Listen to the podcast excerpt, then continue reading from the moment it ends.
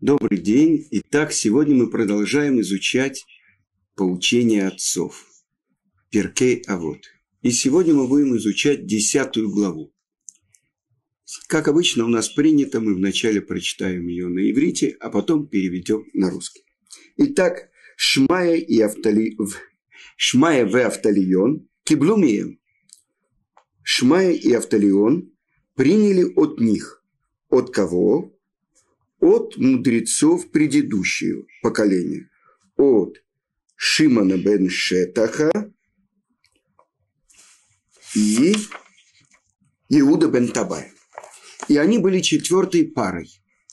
Как вы помните, первый из упоминаемых мудрецов, он был Наси, а второй Авбейдин. И вот, что говорит Наси, Шмай. Шмая Омер – Огев – это молока, усна – это арабанут, вааль титвада ларашут. Итак, Шмая говорил, люби труд и ненавидь высокое положение.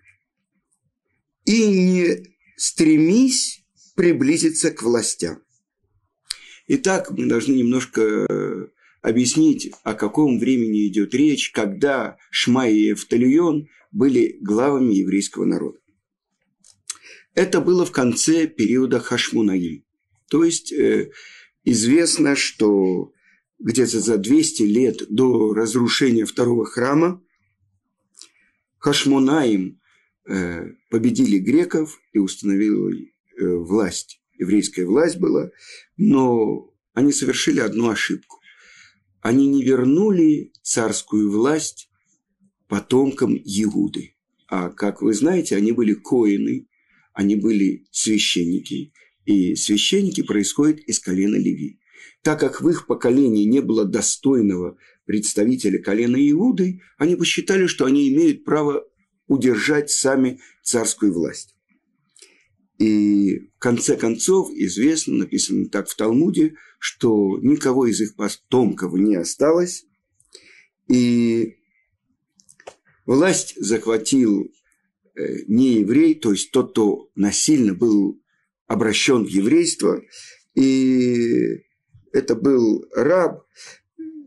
Ну, в общем, они совершили ошибку. Так вот, самыми главными мудрецами в конце периода Хашманаев это были Шмая и Автолион. И для начала процитируем Гемору из трактата Йома, что вы знаете, после самого священного дня в году, Йом-Кипура, когда первосвященник кончал свою службу в храме, когда ему удавалось выйти из святое святых, из Кодыша Кодашим и не остаться там навсегда, потому что во время второго храма очень многие первосвященники обязаны были войти в святое святых с веревкой на ноге. Потому что если они там погибали, их вытаскивали за веревку.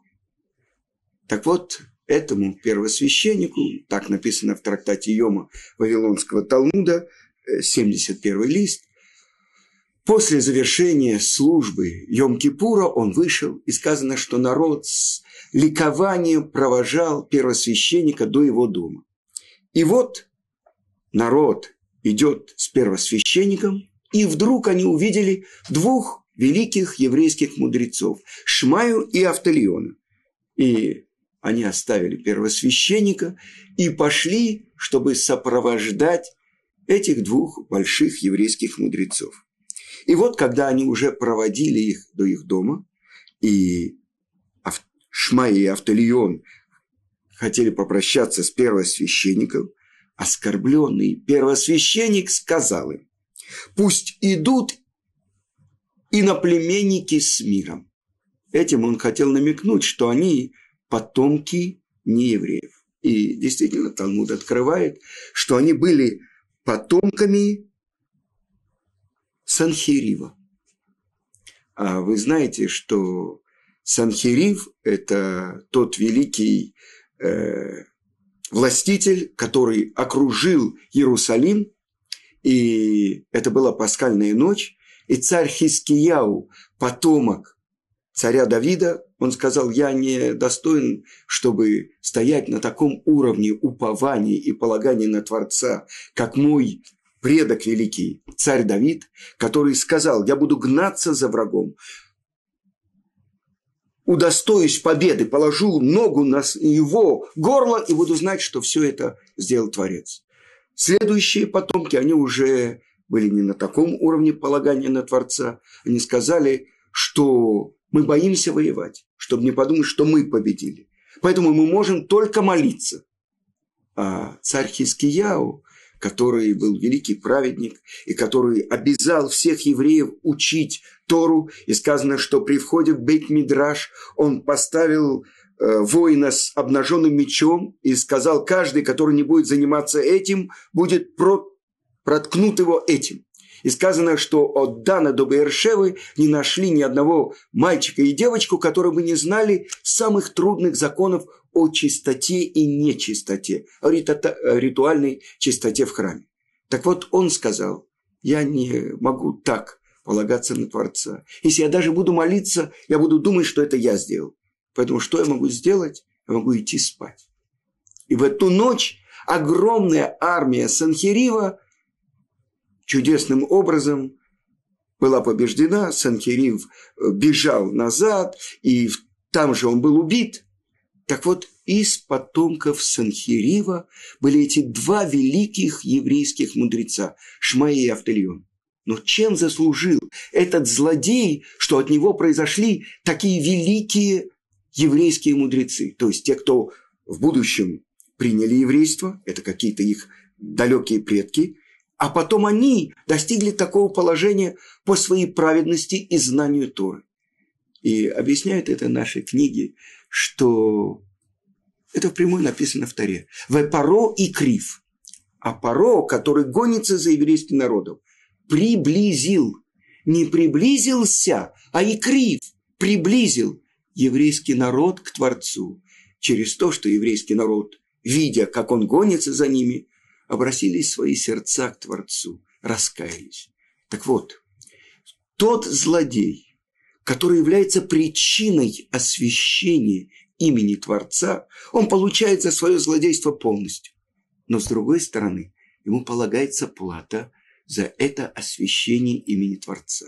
Так вот, этот э, Санхирив, этот злодей получил, что какие-то его потомки приняли еврейство, и из его потомка происходят эти великие еврейские мудрецы Шмая и Автолион.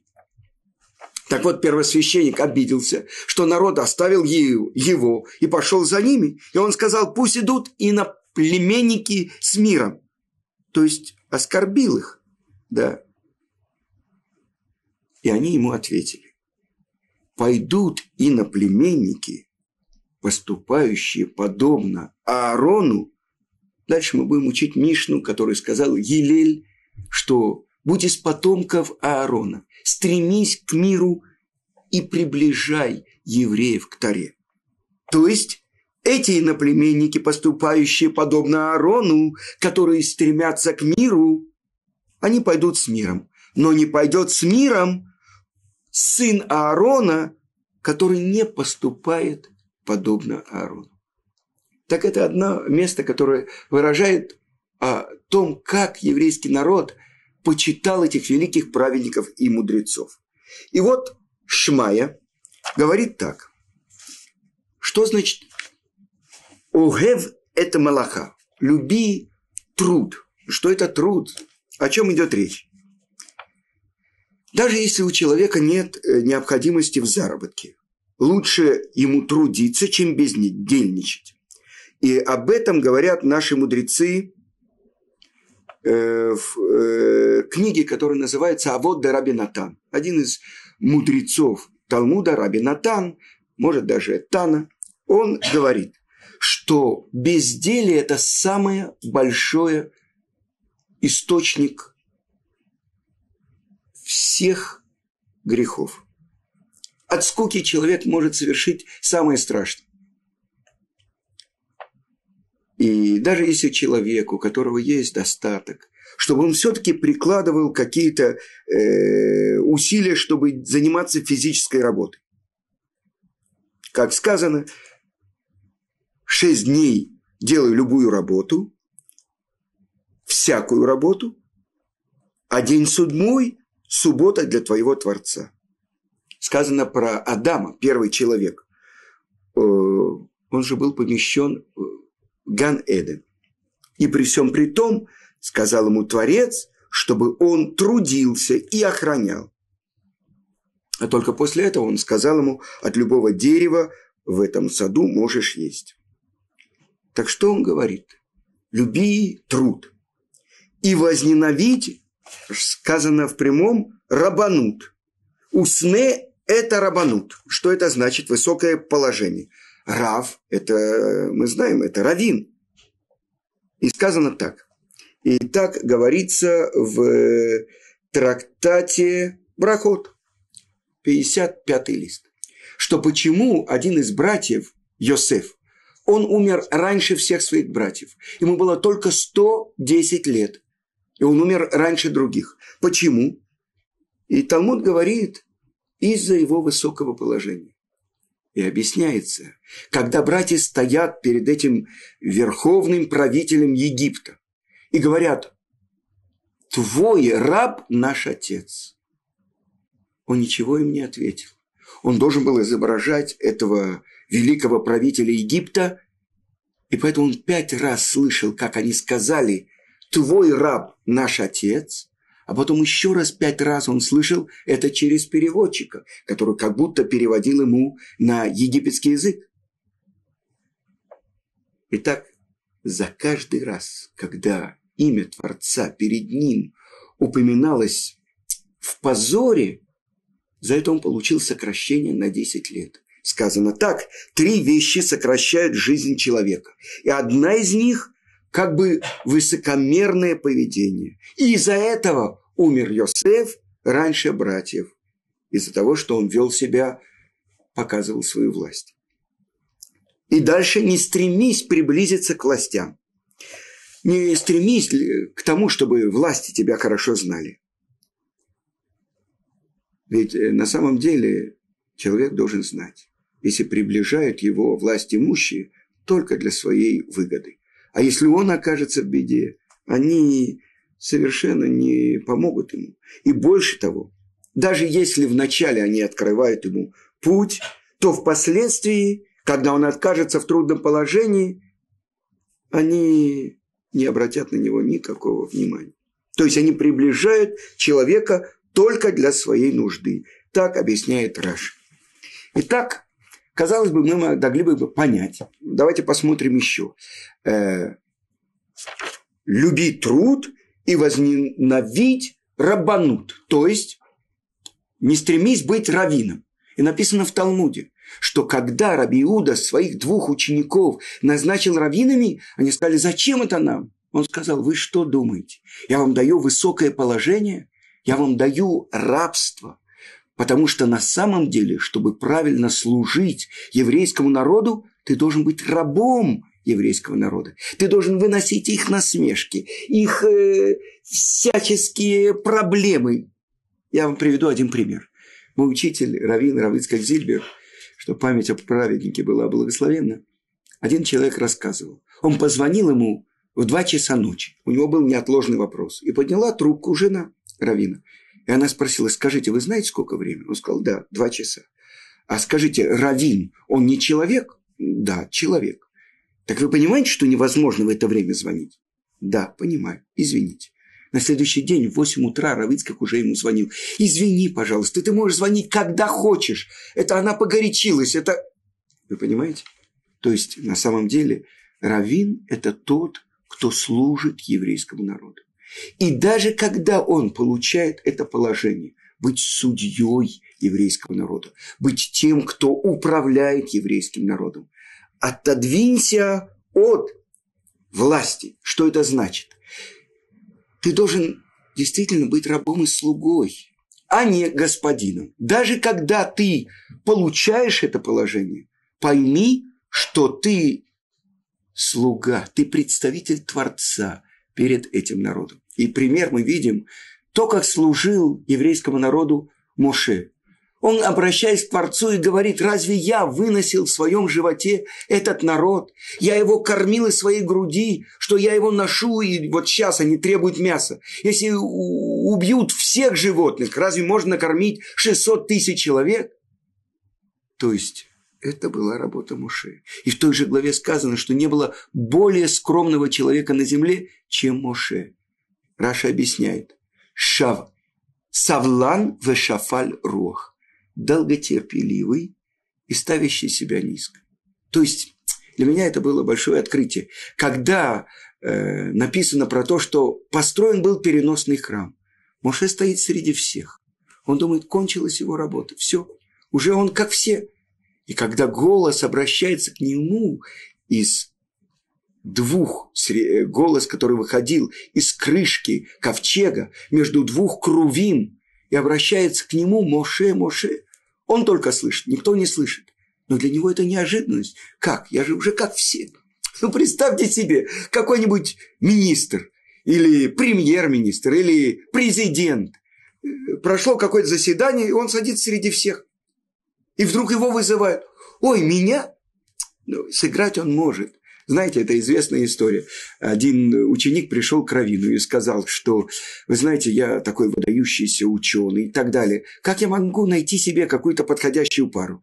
Ты понимаешь, ты должен поработать над собой, чтобы ты был скромным. Прошло там несколько месяцев, ну что, нашел ты себе жену или нет? Равин, я не понимаю, о чем вы говорите. До этого я был выдающийся знаток Торы. А сейчас я еще и скромный. Где же я могу найти себе такую пару? Вы понимаете? То есть обычно это люди, которые пользуются своим положением, даже это несколько сантиметров, чтобы возвыситься над другим. И нет такого человека, который бы не гордился хоть в чем-то собою. Известная история про Равхайма из Воложина. Он приехал в какой-то город и пришел в Микву. Перед субботой окунуться в Микву. И там был специальный человек, у которого была работа снимать, помогать людям, тогда в сапогах ходили, помогать людям снимать сапоги. И вот он пытается, видно, Равхайм уже был пожилой человек, пытается стянуть с него сапог, и у него не получается. И Равхайм говорит, может быть, так вы потянете или так. И вдруг этот человек стал в полный рост и сказал, кто ты такой, чтобы давать мне советы, как стягивать сапоги? Вы понимаете? То есть каждый человек, а если это где-то какой-то сторож стоит или какой-то полицейский, он хозяин всего земного шара. Так вот это принципиальное отличие того, кто управляет еврейским народом. Это народ Творца. И я здесь только представитель Творца. И поэтому, если я поднимаюсь, возвышаюсь над этим народом, то я не выполняю свое назначение. И поэтому то, что мы учили раньше, сделай себе рав. Что значит сделай себе рав? То есть найди такого человека, с которым ты будешь советоваться, и то, что он тебе скажет, для тебя это будет абсолютной истиной. Не потому, что я отменяю свое понимание, потому что я понимаю, что тот, кто принимает на себя это по праву, он является действительно представителем Творца в этом мире. А теперь многие неправильно из этой Мишны приводят доказательства, что человек должен заниматься физическим трудом, он должен пахать, сеять, э, бить по наковальне, а не заниматься чем? Изучением Торы. Равин, да? Что это такое? И мы должны с вами сначала ответить на вопрос кто может дать определение, кто такой еврей? Что это такое быть евреем? Ну как, один бизнесмен, еврей, другой главный э, специалист по операциям на сердце, еврей. Как, э, один лауреат Нобелевской премии, ученый, еврей. Так э, это все евреи.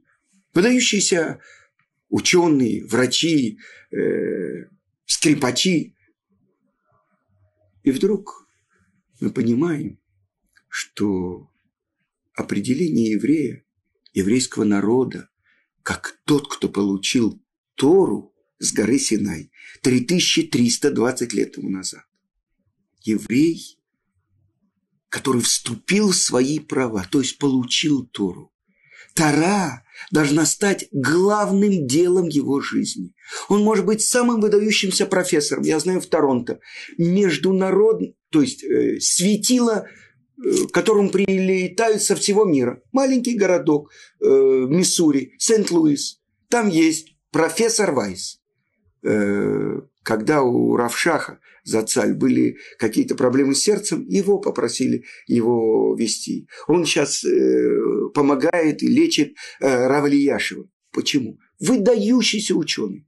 Ну что, когда я прихожу на молитву в 7 утра в синагогу, уже где-то полтора часа у него учеба с кем-то до молитвы.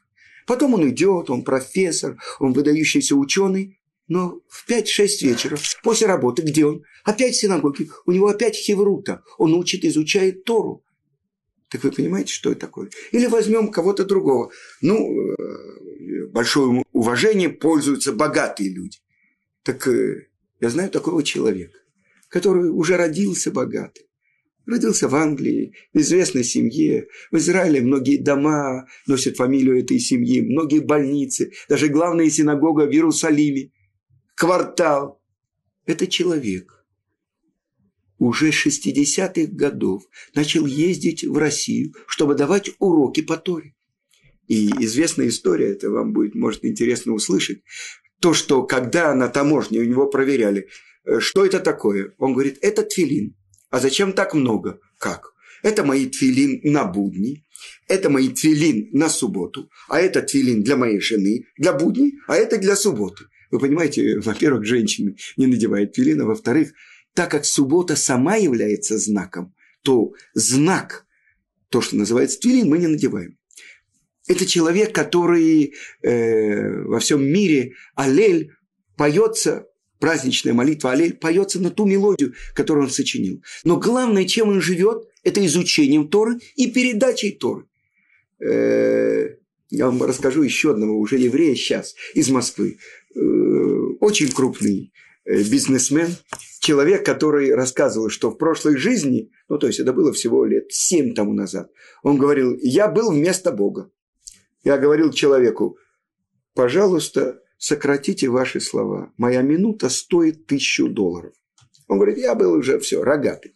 Место... И какой-то у него был урок хороший, и он оказался в Колеле и начал учить Тору я не, иногда стесняюсь перед ним. То есть его желание учить Тору такое, э, у него есть несколько хеврут в день, э, там в Москве, но я, например, находился в Торонто или в Америке. Мы по телефону, он говорит, ну сейчас можно поучиться, ну хотя бы давайте хоть 15 минут. Вы понимаете, что это такое? Какая любовь к Торе? Определение еврея – это тот, у которого центром его жизни является Тара. Несомненно, человек должен заботиться о пропитании, и о том, чтобы принести в свой дом хлеб своим детям. Несомненно. Но вы понимаете, если кто-то, кто говорит, главное это труд, я не буду вам приводить примеров, но была одна страна на Ближнем Востоке, которые поставили целью произвести нового еврея, который будет как колючки снаружи, а внутри будет сладенький-сладенький, который своим физическим трудом будет обрабатывать эту землю. И что сделали? Достигли успеха. Одна из руководительниц этого государство, которое строилось, говорило, что когда мы будем нормальным народом, когда у нас будут свои воры и свои женщины легкого поведения. Мечты этих основателей государства сбылись. Но это тот еврей, который получил Тору с горы Синай.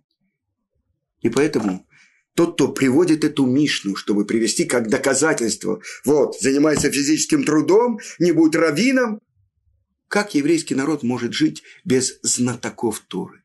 А если бы не было знатоков Торы, как бы мы могли жить? Несомненно, Рамбам пишет, что человек должен заниматься трудом. Три часа в день он должен работать, а девять часов он должен изучать Тору. Так вы понимаете, что такое по определению Рамбама, что такое работа и что такое Тора. А после войны, когда треть еврейского народа была уничтожена, это особенное положение, когда все силы должны быть отданы тому, чтобы продолжалось изучение Торы в еврейском народе. А мы, потерянные поколения, мы евреи, выросшие в советском плену, в плену у Амалека. Нас ведь учили о том, что религия – опиум для народа. Помните? Помню. И как каждый из нас может вернуться в свой родной дом. Можно, конечно, петь субботние песни, можно любить э, землю Израиля, но без глубокого изучения Торы мы не можем вернуться к тому сокровищу, которое лежит в каждом из нас. И мы не сможем найти свою личную, персональную тропинку, которая ведет к Творцу, который нас послал в этот мир. Это главный намек этой Мишны. На этом я завершаю. Всего хорошего. До следующего урока.